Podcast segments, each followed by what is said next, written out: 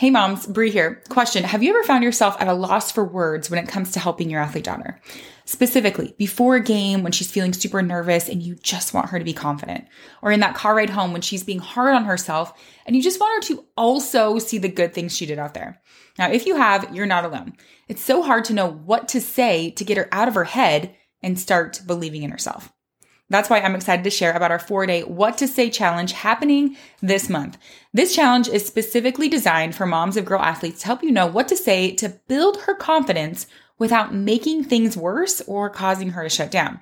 Even if you're often met with things like, you have to say that, you're my mom. Over the four days, we'll be together for short trainings to give you strategies and scripts so you'll never be stuck wondering what to say again. The challenge is happening May fourteenth through seventeenth, and registration is open now for early bird pricing. So you get sixty percent off the challenge, and you can hop in for just nineteen dollars. Head to sportsmom.fyi forward slash challenge to register. That's also linked in the show notes. We kick off on Monday, May thirteenth with our pre-party, and I hope to see you there. Welcome back to the Raising Unstoppable Girl Athletes podcast. I'm Coach Bree, a mental performance coach for girl athletes, and I'm so happy you're here.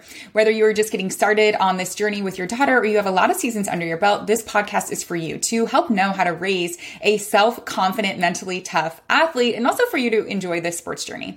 Now, we're going to get into exactly that. Today's episode is about keys to raising a confident athlete, and we're going to talk just specifically about some strategies that you can start now. This will be a little bit of a quickie episode because I want you to just really get some hard-hitting strategies that you can start implementing. Now, before I do, I want to give a shout out to a mom and an athlete in our community. So Jen recently went through the Elite Competitor program, and she had this to say recently. She actually posted this. She actually sent this to me. She sent me a picture of her daughter just laughing after a swim competition, okay? And you maybe don't see the significance in that, but if you could see this smile that um, her daughter has on her face, it's just, I mean, just amazing to see. And Jen said, my happy daughter is back. Thank you. She earned four P Rs so far this weekend in her first Ohio Junior Champ Cut, which, you know, the, the results are great. The results are there, but the fact that her daughter is happy, she's enjoying her sport. That is what we are all about, because we know when athletes are happy, they're enjoying what they're doing, they actually perform and play better, and everyone is on a better path. So, so happy to hear this.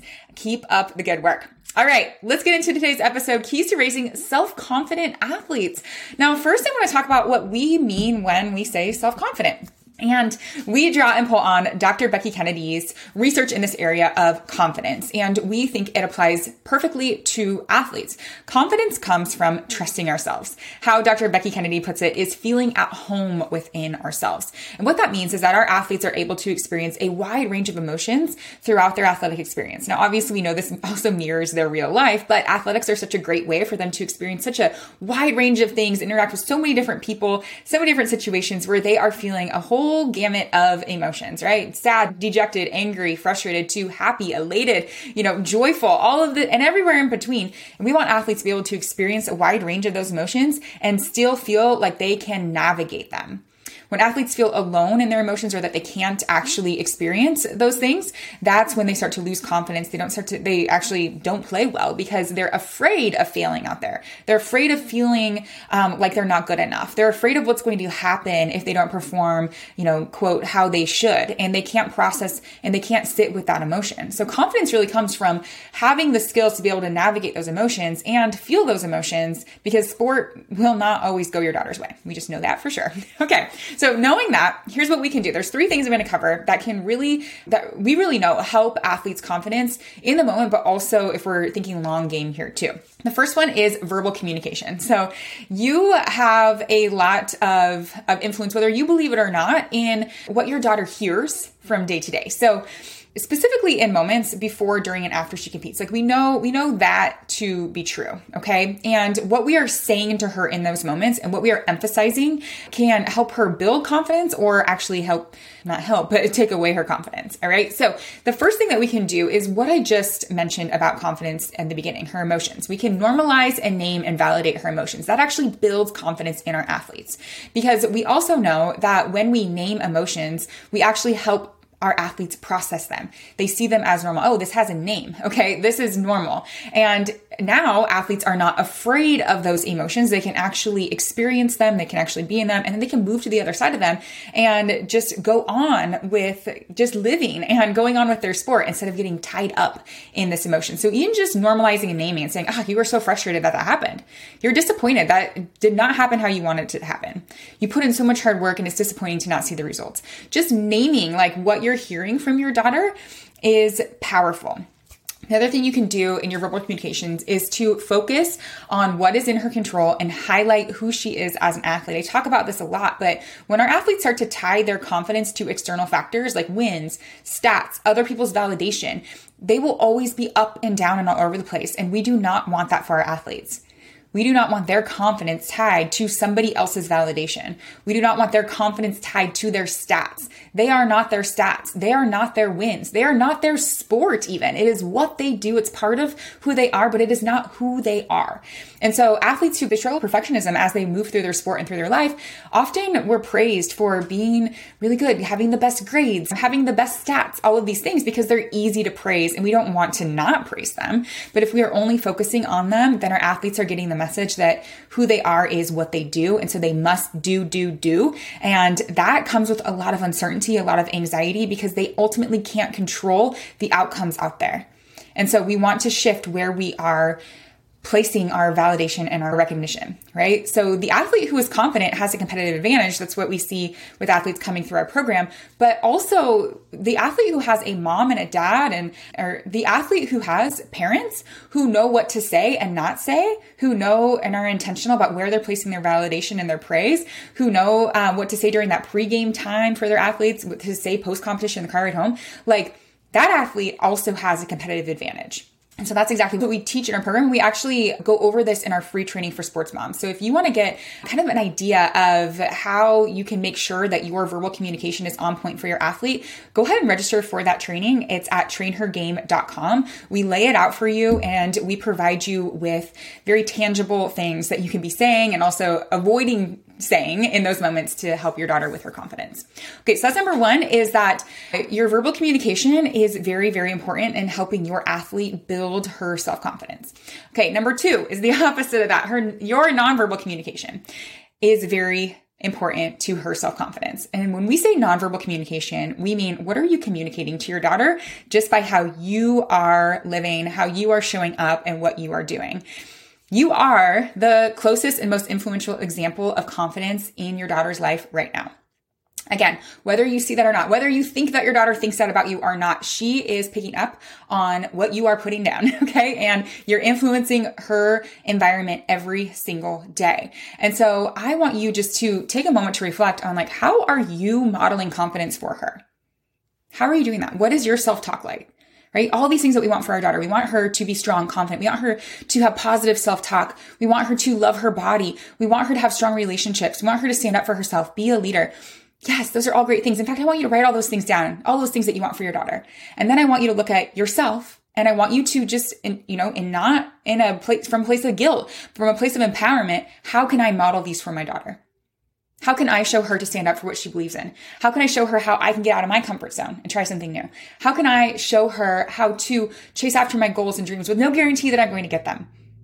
How can I model this for her? Because believe it or not, again, and believe me, and trust me, your daughter is watching and she is picking up on what cues you're putting out and the confidence that you're modeling for her. So don't overlook that piece of it. Okay. That's number two. Number one, verbal communication. What are you saying to her before, during, and after she competes? What do you, where are you placing your praise and recognition?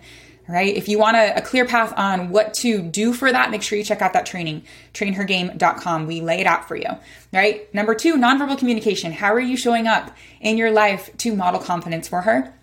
And number three, she also needs to have the skills to navigate being an athlete. We think sometimes that, you know, athletes will just pick up these skills with time. They'll get confident with the next team they're on, right? Or once she, you know, once she kind of like gets on that to that level, then she'll be confident. That's not how it works. In fact, the higher your daughter goes in her sport, the more um, levels she climbs, the more will be expected of her, not less. And I speak from experience here as a, a high level collegiate athlete and a coach. It does not get easier. it gets harder. The pressure gets to be more intense. The expectations are more, you know, they're going to, your daughter's going to feel it more. All right. The teammate drama and all of those things, like they just intensify with the, with the stages, and the more is going to be required of her. So she needs to be equipped with these skills ahead of time.